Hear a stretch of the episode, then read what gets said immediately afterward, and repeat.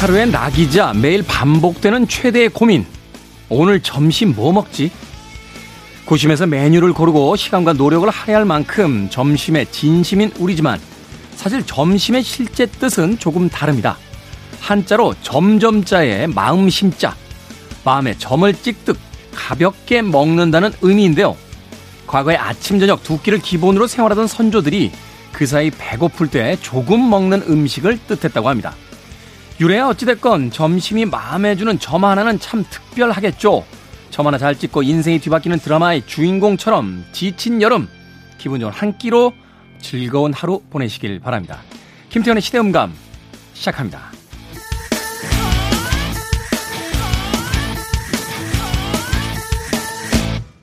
그래도 주말은 온다. 시대를 읽는 음악 감상의 시대음감 김태훈입니다.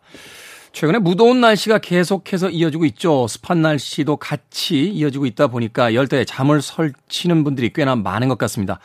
이런 힘든 계절에 잠조차 잘 못 잘 때 맛있는 점심 한 끼의 힘, 정말로 꼭 필요한 것이 아닌가 하는 생각을 해보게 되는데요. 직장인들의 하루의 최대 고민인 오늘 점심 뭐 먹지라고 하는 이 고민에 준비된 여러분들의 대답은 어떤 것일지 꽤나 궁금합니다. 여름철이 되면 복날을 맞이해서 삼계탕을 즐겨 드시는 분들도 있고요. 시원한 콩국수나 냉면 같은 가벼운 음식을 드시는 분들도 있죠. 하지만 가장 중요한 것은 그것이 또 다른 욕심이나 탐욕이 돼서 점심 한 끼가 오후에 나른함을 가져온다거나 혹은 오히려 더 지치게 만드는 그런 역효과를 내선 안 되지 않을까 하는 생각 해보게 됐습니다. 가볍게 먹고 가볍게 생활하는 것. 말은 참 쉬운데 그것이 쉽지 않은 것이 우리들의 삶이 아닌가 하는 생각 또 한번 해보게 됩니다. 자, 김태훈의 시대음감, 시대 이슈들 새로운 시선과 음악으로 풀어봅니다. 토요일과 일요일, 일라디오에서는 낮 두 시 오 분, 밤 열 시 오 분 하루에 두 번 방송이 되고요. 한민족 방송에서는 낮 한 시 십 분 방송이 됩니다. 팟캐스트로는 언제 어디서든 함께 하실 수 있습니다. 데니스 윌리엄스의 음악 골랐습니다. Free.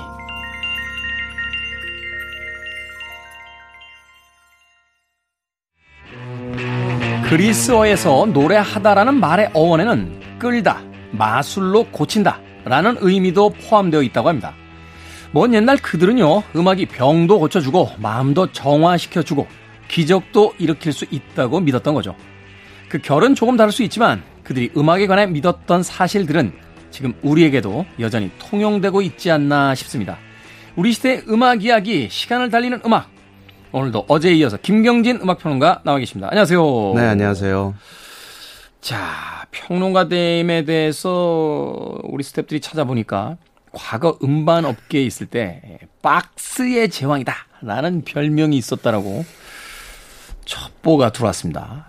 저는 뭐 같이 음반업계에 있었기 때문에 왜 박스의 제왕인지는 익히 알고 있습니다만 본인의 입으로 한번 좀 소개를 해주시죠. 왜 박스의 제왕인지. 네. 아니 무슨 거의 어디 이제 서울역 같은데 자립하고 약간 이런 느낌인데 그런 아니, 박스가 아니죠. 박스 세트를 여러 개를 좀 만들었었어요. 그래서 음. 그 외국에는 그 유명한 아티스트 또 어떤 그 레전드 전설적인 그런 뮤지션들의 전 작품들을 모은 그런 세트물들이 굉장히 많이 있거든요. 많죠. 뭐 앨범만 모은 것도 있고, 뭐 그렇죠. 싱글들만 쫙 모아놓은 그렇죠. 것도 있고, 예. 뭐 라이브만 예. 모아놓은 것도 있고 여러 가지가 예. 있죠. 그렇죠. 어. 근데 우리나라는 아무래도 이제 시장 상황이나 뭐 여러 이유 때문에 그리고 무엇보다도 권리 문제. 그러니까 특히 음. 이제 오래된 아티스트 같은 경우는 그 소속사나 음반사가 다 달랐기 때문에 네. 그걸 다 해결해서 하나의 프로덕트로 만들기가, 만들기가 참 쉽지 아, 않거든요. 쉽지 않죠. 네. 어. 그래서 아무리 그래도 좀 이런 정도의 아티스트면은 딱 모아가지고 이거 하나로 끝낼 수 있는 이런 게 좀 있어야 되지 않을까 해서 이제 한대수라는 한대수. 뮤지션의 전 집을 네. 전작을 다 모은 그 박스 세트를 냈었고. 네. 그래서 그걸 만들고 나니까 어, 너무 뿌듯한 거예요. 음. 어, 이런 거를 계속 해야겠다. 음. 그래서 이후에 이제 산울림 전집을 했었고, 산울림 전집, 또 김광석 전집을 김광석. 했었고, 네. 뭐 하여튼 그러다 보니까 누군가가 어, 박스의 제왕이다 뭐 이렇게 얘기를 하더라고요. 다행인 게 다 가지고 있는 거네요, 저도. 아, 그럼요. 근데 아, 김경진 씨는 사실 이제 자신이 박스를 만들어서 박스 세트를 만들어서 박스의 제왕이기도 합니다만 아마 우리나라에서 해외 아티스트 박스 세트 제일 많이 가지고 계실 거예요. 박스 세트 엄청나게 있습니다. 듣도 보도 못한 박스 세트가 있어서 아니 도대체 이런 음반은 어디서 구하는 거냐고 예, 저희들이 가끔 네, 탄성을 지르면서 물어볼 때가 있습니다. 많이 팔았어요 이제. 네, 많이 팔아도 뭐 많이 팔고 남아 있는 것도 아마 그래도 국내에서 제일 많으실 거예요. 네, 그런 생각을 해봅니다. 자, 시간을 달리는 음악. 오늘은 어떤 음악들을 또 소개를 해 주십니까? 예, 그 곧 엘비스 프레슬리의 영화가 개봉이 됩니다. 네. 그래서 어, 얼마 전에 그 예고편 처음 공개됐을 때 봤는데 너무나 기대가 되더라고요. 아, 바즈 루어만 감독. 그 배우는 낯선 사람이었는데 네. 그리고 또 엘비스랑 별로 안 닮은 것 같고 약간 엘비스보다 네. 더 날카롭게 생겼다고 그, 네, 해야 될까요? 그렇죠. 네. 네. 그래서 어 그런데 어쨌든 그 예고편만으로도 굉장히 뭔가 이 끌리게 만드는 그런 매력이 음. 있는 것 같아요. 무엇보다 이제 엘비스 프레슬리라는 뮤지션의 음악이 어 오랜 세월이 흘렀음에도 그 목소리를 듣고 있으면 지금은 느낄 수 없는 어떤 그런 매력 어떤 매혹적인 지점이 분명히 있는 것 같다라는 생각을 했습니다. 그래서 오늘 엘비스 프레슬리의 음악에 뿌리를 이루는 곡들을 가지고 왔습니다. 아, 엘비스 프레슬리의 뿌리를 이루는 곡들. 네. 사실 그 엘비스에 관한 영화는 굉장히 많이 나왔었죠. 그렇죠. 네. 제가 몇 년 전에 그 비행기 안에서 봤던 영화 중에 하나가 엘비스가 그 닉슨 대통령 찾아가가지고 네. 자기 에프비아이 요원 시켜달라고 그러면서 막 말도 안 되는 이야기하는 그런 영화도 있었고 네. 또 어떤 영화 속에서 주인공이 뭔가 어떤 영감을 얻거나 네. 어, 고민이 생겼을 때 이 영적인 어떤 친구처럼 이렇게 엘비스가 등장을 한다든지 그 트루 로맨스에서 트루 로맨스에서 네. 발킬머가 역할을 했던 네. 걸로 기억을 하는데. 네.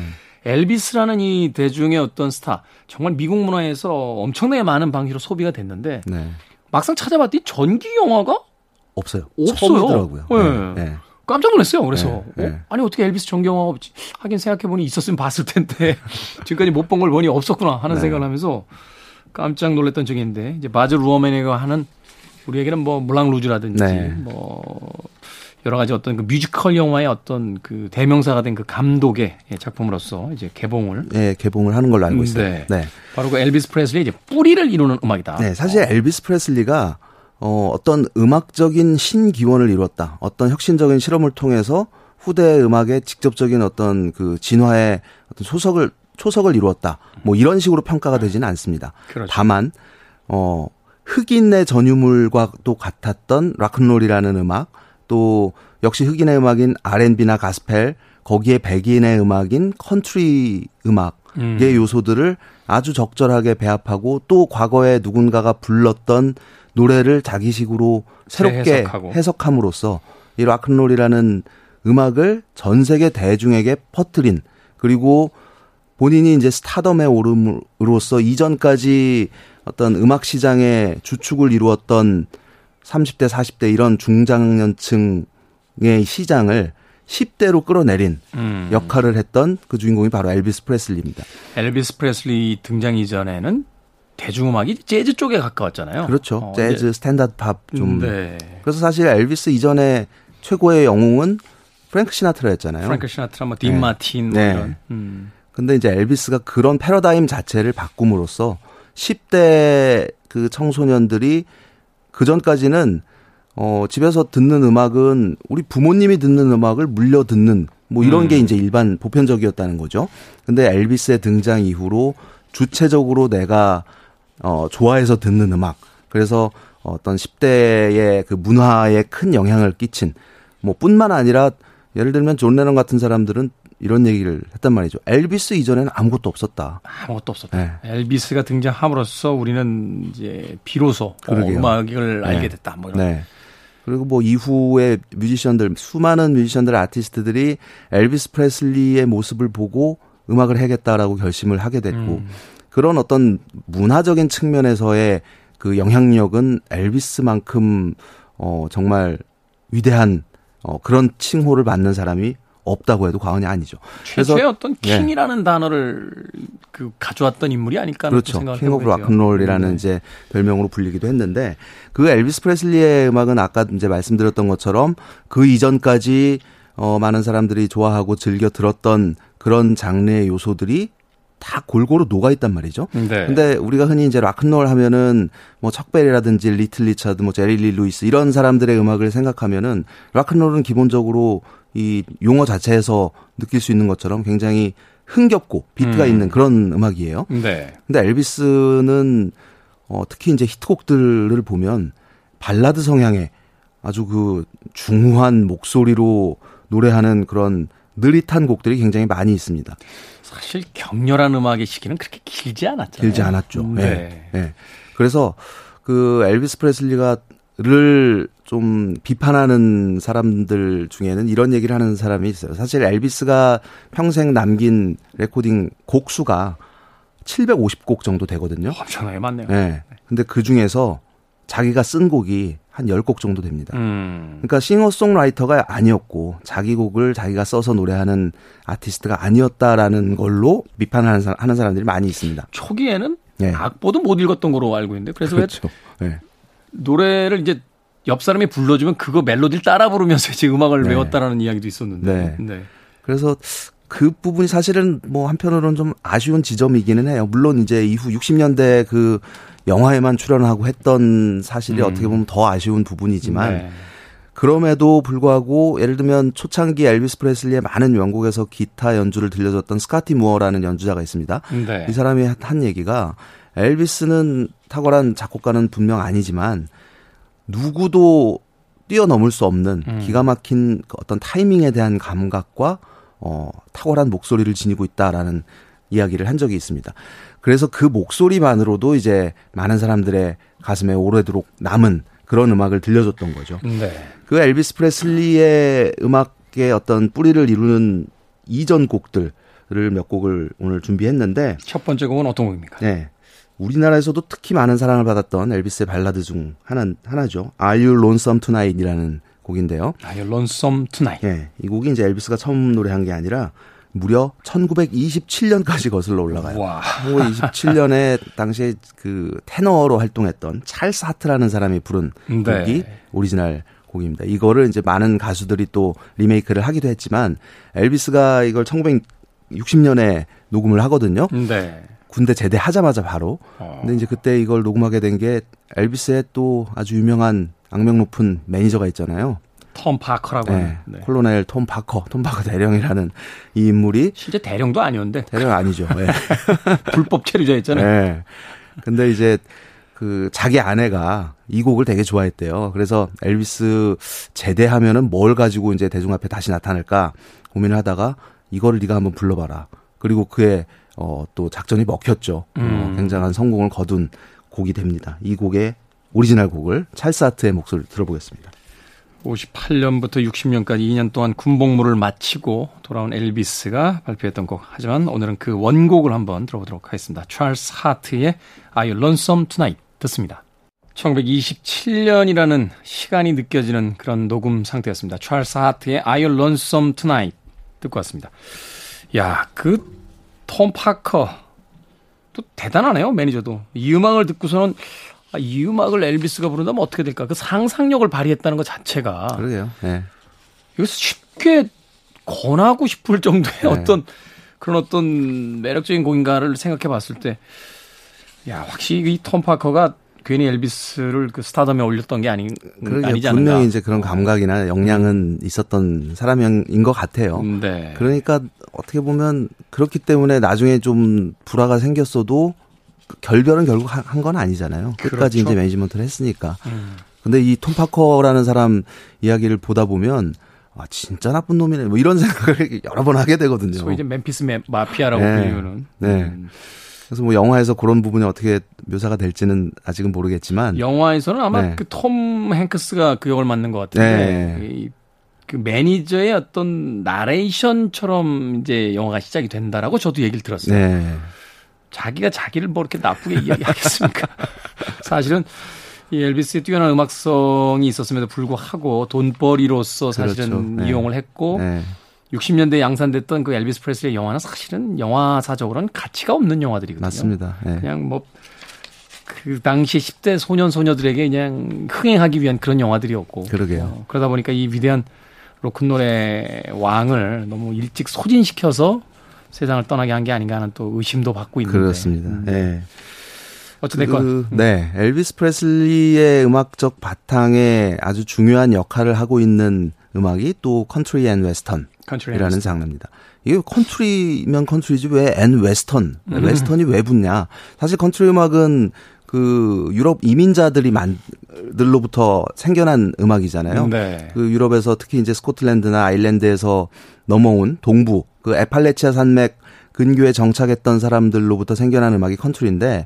이제 이후에 소위 이제 서부 개척 시대에 서부로 많은 사람들이 또 향한단 말이죠. 이주하죠. 골드러시라고 네. 하죠. 그렇죠. 네. 그래서 그 서부로 이주한 해서 로키 산맥 또 근교에 터를 잡은 음. 사람들이 역시 또 남쪽에서 멕시코나 뭐 이런 데에서 올라온 사람들의 문화와 또 결합해서 섞이면서. 생겨난 음악이 또 웨스턴 음악입니다. 그래서 음. 이제 컨트리 앤 웨스턴이라고 하는데.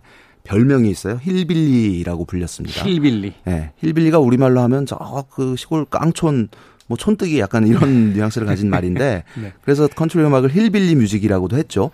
근데 사실 미국 대중음악에서 컨트리 음악이 지니는 위상이나 뭐 그 영향력은 뭐 이루 말할 나위가 없습니다.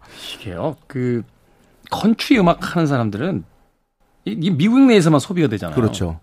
근데 전혀 꺼리낌이 없는 게 미국 내에서만 몇 천만 장씩 팔려요. 이게 뭐 가스브룩스라든지 맞아요. 예전에 네. 뭐 케니 로긴스 같은 네. 케니 로저스 같은 이런 아티스트들 음반들 보면 미국 내에서만 막 천만 장, 이천만 장씩 팔리니까 그러게요. 컨트리가 진짜 왕이더라고요. 미국에서는. 네. 그러더라고요. 그 음반을 세 장씩 산다고 보통. 왜 세 장이냐? 네. 하나는 집에서 듣는 용도. 음. 하나는 차에서 듣는 용도, 음, 또, 하나가 또 하나는 중요하죠. 트랙터에서 듣는 용도. 농장에 나가서 듣는다고. 네. 네. 그래서 네. 여하튼 이 컨트리 음악은 뭐 이십 세기 초반부터 어, 그 확고한 시장을 확보를 하고 있었는데 그 중에서 이제 엘비스가 천구백오십육 년에 그 자기 목소리를 녹음했던 또 히트했던 곡 중에 하나가 블루 문 오브 켄터키라는 곡이 있습니다. 블루 문 오브 켄터키. 네. 이 곡을 처음 노래하고 연주한 인물이 빌 먼로라는 사람인데 빌 먼로는 자기 그룹이 있었어요. The Bluegrass Boys라는 그룹을 이끌었던 인물입니다. 네. 근데 이 Bluegrass Boys, Bluegrass라는 말 이 장르에 대해서 들어보신 분 계실 거예요. 컨트리 음악 그 초기 컨트리 음악의 이제 어떤 하위 장르라고 음. 할 수 있는데 그렇죠. 초기 형태죠. 네. 그 에팔레치아 산맥 근교에서 어 발생한 그러니까 그 바이올린이라든지 벤조, 네. 또 만돌린 요런 사운드를 주축으로 하는 블루그래스 음악 이 장르명이 이 빌 먼로의 팀명에서 비롯됐다고 합니다. 음, 그러니까 자기들의 그래서, 음악적 정체성을 확고하게 그렇죠. 내세운 네. 거죠. 네. 그래서 컨트리 씬에서도 굉장히 중요한 역할을 했던 인물인데 그 빌 먼로가 노래한 블루 문 오브 켄터키 들어보겠습니다. 네, 블루 문 오브 켄터키 빌 먼로 앤 더 블루그래스 보이스의 음악으로 듣습니다. 음악 참 구슬프네요. 블루문 오브 켄터키, 네. 빌 먼로 앤 더 블루그라스 보이스의 음악으로 듣고 왔습니다. 아마 이런 음악들 미국 서부 영화나 아, 이런 영화들 아마 보시면 음, 들으셨던 아마 기억이 나실 거예요. 이 고단한 어떤 이민자의 네. 삶, 네. 그죠? 그리고 네. 이제 개척 시대에 고향을 떠나온 어떤 그 향수, 뭐 이런 것들이 이제 담겨져 있는 네. 음악으로서 알려져 있는데 그러면서 또 이 박자만 조금 바꿔주면 그렇죠. 네. 경쾌한 어떤 파티 네. 음악이 되는 아주, 네. 아주 신묘한 음악입니다. 이 블루그라스 네. 장르. 자, 엘비스 프레슬리의 바탕이 되어준, 그 뿌리가 되어준 음악들 오늘 들어보고 있습니다. 다음 음악 어떤 음악입니까? 네, 다음은 이제 엘비스를 정말 스타덤에 올려준 음악 중에 하나죠. 하운드 독이라는 곡, 곡인데요. 하운드 독. 네. 이, 이게 엘비스가 빌보드에서 세운 기록 중에 굉장히 주목할 만한 기록이 있는데, 천구백오십육 년에 하운드 독이 빌보드 싱글 차트 일 위에 오릅니다. 네. 오 주 동안 일 위에 머물렀어요. 오 주 동안. 그러고 나서 그 곡을 끌어내리고 일 위에 오른 곡이 Don't Be Cruel이라는 곡입니다. 역시 엘비스 프레슬리의 곡이죠. 네. 육 주 동안 일 위에 머물러요. 음. 그 곡을 끌어내리고 또 일 위에 오른 곡이 Love Me Tender라는 Tender. 또 엘비스의 발라드입니다. 음. 십육 주 동안 그 자기 곡으로 자기 곡을 교체하면서 일 위에 머무른 기록이 이제 엘비스가 처음 세운 빌보드에서 기록이고. 대단한 기록이죠. 이거. 네. 네. 이후에 이런 경우가 두 번 더 있었어요. 음. 한 번은 비틀즈가 했고, 비틀즈. 한 번은 머라이어 캐리가 했고. 머라이어 캐리. 네. 네. 그래서 그, 그 당시에 이제 그 엘비스의 인기가 정말 그냥 폭발적으로 올라갈 때 그 시작을 알렸던 곡 중에 하나가 하운드 독인데, 하운드 독도 역시 이제 오리지널 처음 불렀던 가수가 따로 있죠. 천구백오십이 년에 블루스 싱어인 블루스와 알앤비 이제 노래를 했던 빅 마마 손튼이라는 아주 거구의 여성 음. 싱어였습니다.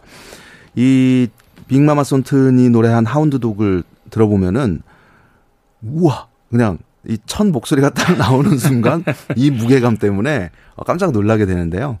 이 곡이 사실은 그 락, 그러니까 락큰롤이라는 음악의 특징 중에 하나가 일렉트릭 기타 사운드가 전면에 등장한다는 그렇죠. 점이 있잖아요. 비트도 그렇지만 이 기존의 블루스 알앤비하고는 사뭇 어, 느낌이 다른 곡이 이 빅마마 손튼의 하운드 독인데 네. 그 이후에 이제 활짝 날개를 펴게 되는 락큰롤 음악의 어떤 뿌리와도 같은 그런 음. 역할을 한 곡이라는 평가를 얻고 있습니다. 이 포레스트 검프라는 영화가 있었죠. 네. 그 포레스트 검프에도 엘비스 프레슬리가 살짝 등장을 합니다. 포레스트 검프의 그 엄마 집에 새 들어 사는 청년. 그렇죠. 네. 네. 하숙하는 청년이었는데 네. 맨날 뭐 기타 뚱땅거리면서 뭐 연주를 하더라. 음. 근데 어린 포레스트가 이제 그 다리 교정 교정기. 때문에 교정기를 차고 있는데 이 아이가 그 음악에 맞춰서 다리를 들썩들썩거리면서 이제 그 모션 몸 동작을 한단 말이죠. 네. 그러니까 이게 결국 엘비스 프레슬리에게 어 영감을 이, 줬다. 네, 그 당시에는 외설적이라는 그 논란이 일었던 그 다리 동작에 어 영감을 준 인물이 포레스트 검프다. 가상 역사죠. 가상. 그렇죠. 역사. 네. 그래서 그런 그, 그 영화를 보면서 굉장히 재미있는 웃음이 어, 터지죠. 네. 장면이 등장을 하는데 그때 이제 나온 그리고 엘비스가 그 영화상에서 노래한 곡이 하운드 독 음. 그리고 이제 그 티비에서 등장하는 모습이 하운드 독을 이제 공연하는 모습이었거든요. 그 오리지널인 빅마마 손튼의 목소리로 듣겠습니다. 지금 보면 참 아무것도 아닌데 당시엔 그게 성적인 어떤 외설스러움이다라고 해서 티비 출연할 때 카메라 감독들이 상체만 찍었다는 이야기도 있습니다. 빅마마 손튼의 음악 듣습니다. 하운드 독. 빅마마 손튼의 하운드 독 듣고 왔습니다. 존재감이 대단하군요. 그러게요. 하운드 독. 엘비스 프레슬리의 창법도 여기서 영감을 얻지 않았나 하는 생각이 드는군요. 이 하운드 독 참 대단했습니다. 엘비스 프레슬리의 뭐 가장 대표적인 로큰롤 히트곡이라고 볼 수 있습니다. 네. 자, 우리 시대의 음악 이야기, 시간을 달린 음악. 오늘 엘비스 프레슬리의 뿌리가 되어준 음악들 들어보고 있습니다. 시간이 많지 않아서 이번에 한 두 곡 정도 이어서 들어볼까요? 네. 그 엘비스에게 엘비스가 영향을 받은 음악, 아까 처음 들으셨던 그런 소위 그 팀페넬리 스타일의 전형적인 팝송부터 네. 뭐 컨트리라든지 또 지금 들으실 이런 블루스라든지 이런 또 가스펠 같은 음악에 영향을 받았지만 또 하나 큰 영향을 끼친 음악 스타일이 리듬앤 블루스입니다. 리듬앤 블루스. 네, 요즘에 이제 알앤비라는 알앤비. 그 축약어로 많이 화, 사용이 되지만 최근에 제가 뭐 드릴 이야기는 아닙니다만 이 그 유튜버들 있잖아요. 네. 영화 개봉하고 또 음악이 히트하고 그러면 이게 이제 조회수를 올리기가 좋으니까 네. 급하게 공부를 하셔서 영상을 만드시나 봐요. 네. 리듬앤 블루라고 돼 있더라고요. 그래서 야, 신선한데요? 한참 웃었는데 아, 오타셨겠죠. 네. 리듬앤 블루스죠. 네, 네. 리듬앤 블루스. 그래서 그 알앤비 곡을 두 곡을 어, 이어서 들으실 텐데요.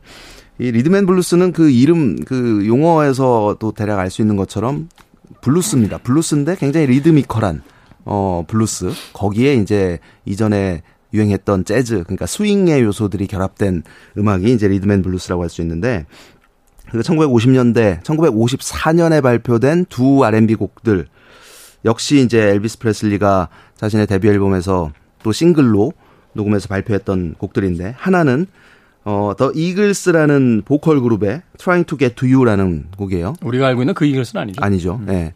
그 알앤비 보컬 그룹이고, 또 하나는 그 유명한 레이 찰스의 I Got a Woman이라는 곡입니다. 레이 찰스. 네. 이 사십 년대 후반부터 한 육십 년대 한 초중반까지 그 우리가 리듬앤 블루스 그룹이라고 하는 음악들을 들어보면 대체로 네. 보컬 그룹들이 많고 남성 중창단, 네, 뭐 중창단 형식의 네. 그래서 그 영상 보면 재밌는 게 되게 많아요. 리드 싱어가 이제 옆에서 노래를 하고 나머지 이제 코러스 하는 뭐 세 명, 네 명 이런 사람들이 아주 추죠. 흥미로운 모션을 하면서. 백킹백하랑 보컬을 하면서 네. 춤추죠. 이렇게 제, 제스처 네. 맞춰가지고. 그렇습니다. 네. 그 유튜브에서 그런 영상 찾아보면 아, 요, 요즘에도 요러, 요렇게 해도 좀 이 시대에도 먹힐 것 같은데 라는 생각을 하곤 합니다.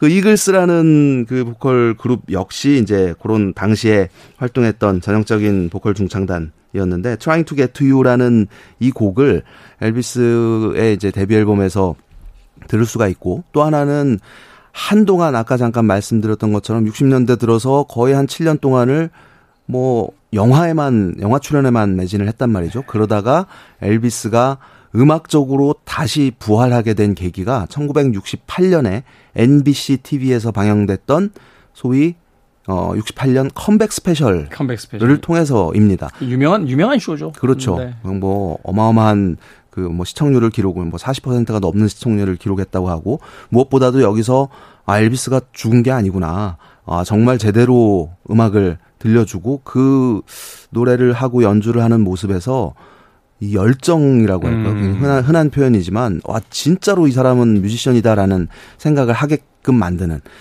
거기에서 노래한 이 Trying to Get to You가 또, 아, 정말 최근에 다시 한번 보는데 네. 굉장히 감동적이더라고요.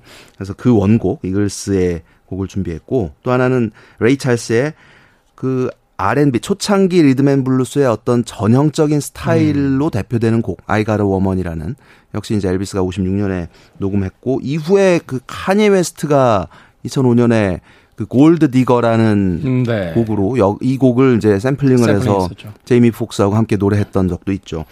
그 두 곡의 알 앤 비를 들어보겠습니다.